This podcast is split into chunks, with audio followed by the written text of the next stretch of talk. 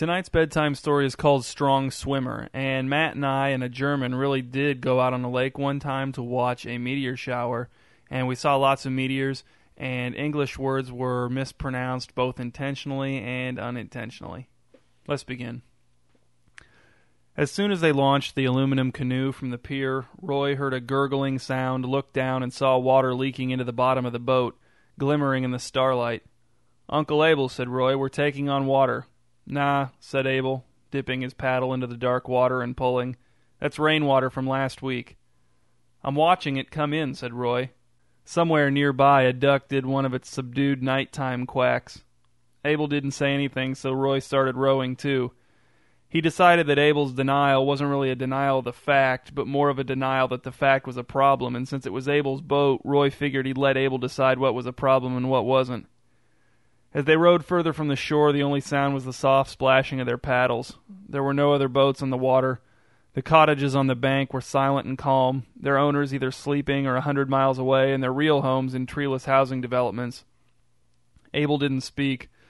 Roy wasn't sure a canoe trip out to the sandbar off the south end of the big island to watch the peak night of a meteor shower warranted such solemnity, but it was Abel's idea, so if he wanted it quiet, Roy wasn't going to push for conversation. Abel was a bad conversationalist anyway. He only liked to talk about two subjects meals he'd recently eaten, regardless of quality, and bland lies about the year he spent in Japan when he was 19. Roy looked up at the expanse of stars overhead. Yep, there was a meteor, and there was another one. Pretty staggering, those meteors.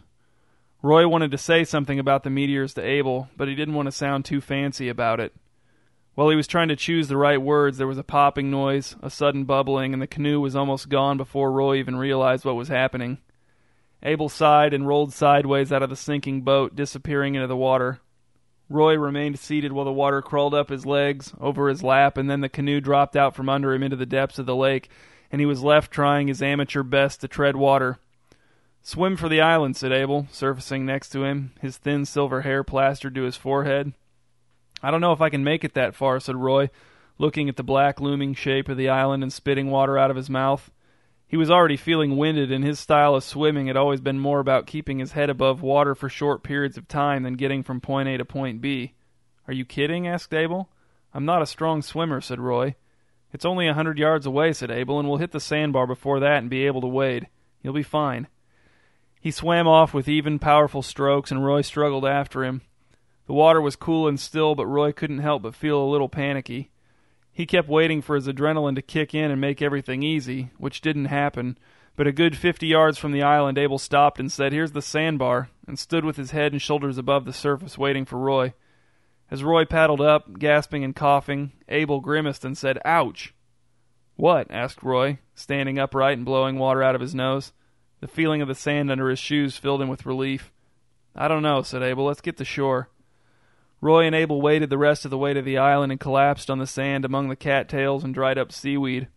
The island was densely wooded and the trees came right up to the edge of the little strip of beach.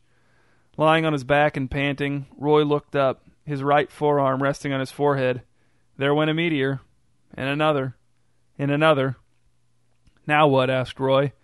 Abel didn't respond. Roy sat up and looked at his uncle, who was lying prone on the beach with his eyes closed, his breath hissing in and out of him. Abel, said Roy, shaking him by the arm, wake up.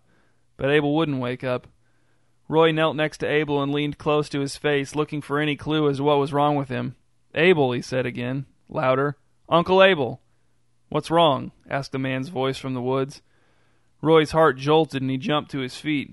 Who's there? he asked, his voice cracking. He couldn't see anything among the trees and dense underbrush. I can't tell you my name, said the voice. It sounded close, and I can't let you see me either. Why not? asked Roy, stooping to pick up a stick to defend himself with. Once he picked it up, he realized how flimsy it was, but he held on to it anyway. Because, said the voice, I intend to rob a bank, and I'm in the middle of the part of my plan where I stay out of sight for a while so that everyone forgets about me, so that when the bank is eventually robbed, I'm not a suspect that leaps to mind. Roy found this explanation comforting somehow. He said, My uncle won't wake up. Our canoe sank and we swam here, but now he won't wake up. Freshwater lobsters, said the robber. The young females bite. Some people are very susceptible. Oh, said Roy, looking down at Abel, whose mouth was curved down in an expression of mild displeasure. I don't think it was that. Did he mention any pain before he fell asleep? asked the robber. He did say ouch while we were waiting, said Roy, but that could have been about anything. He needs medical attention, said the robber. If you're susceptible, the bite of the young female freshwater lobster can be fatal within just a few hours. What can we do? asked Roy. Abel's hair was curling as it dried and sand stuck to his cheeks. Do you have a boat? You'll have to swim for it, said the robber. Swim for shore and call for help. But I'm not a strong swimmer, said Roy. Not a strong swimmer at all. I barely made it here after the canoe sunk. How'd you get out here? Probably a boat, huh? Can we use your boat? What strokes do you know? asked a girl's voice from the woods. Roy was startled. Who's that now? he asked. My partner, said the robber. I'm also his girlfriend, said the partner, but he's all business these days. What strokes do you know? None, really, said Roy. I just sort of, you know, swim. Ever heard of the elementary backstroke? asked the partner. No, said Roy. I don't know any strokes. I'm not a strong swimmer. Don't you have a boat out here? The two voices in the woods dipped too low for Roy to make out what they were saying, but he could hear them going back and forth, rising and falling like the tiny waves lapping at the beach behind him. He hoped they were discussing letting him use their boat if they had one. He thought the freshwater lobster thing sounded too bizarre to be true, but there was definitely something wrong with Abel, and Roy wanted to get him home as soon as possible. Roy looked up. Meteor, meteor, meteor, meteor. The bushes parted in front of Roy, and a small young woman in a pair of men's cargo shorts and a Halloween sweater with a mummy and a pumpkin on it stepped out of the woods. She walked past Roy on bare feet and squatted next to Abel, tapping him on the forehead with her middle finger. Hello, said Roy. The robber's partner looked up at him and said, The elementary backstroke is a good stroke for people who aren't strong swimmers. This is how you do the elementary backstroke. She stretched out flat on her back on the sand, her arms at her sides. Then she said, Monkey, and brought her hands up under her armpits like a monkey scratching itself. She spread her legs apart. Airplane, she said, and she extended her arms straight out. Pencil, she said, and she swung her arms down to her side and clapped her legs back together. And then you glide, and then you do it again. Monkey, airplane, pencil. Monkey, airplane, pencil. She demonstrated the motions as she narrated them. Then she got to her feet and brushed the sand off her calves and the seat of her shorts. Good luck, she said without smiling, and please try to forget my face. She parted the thorny bushes with her hands and stepped back into the darkness of the woods. Hold on, said Roy. There was no response.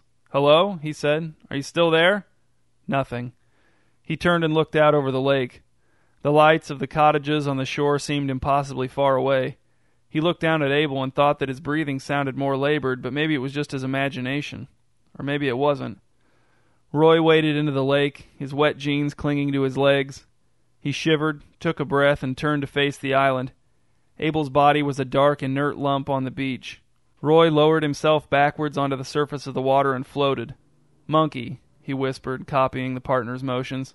Something bit him on the thigh and he ignored it. Airplane, he said, his arms out, his legs spread. Something bit him on the hip and he ignored it too. Three meteors flew across the sky as if racing for Roy's entertainment. Pencil, said Roy, his arms and legs whooshing through the water as he straightened his body. And then he glided.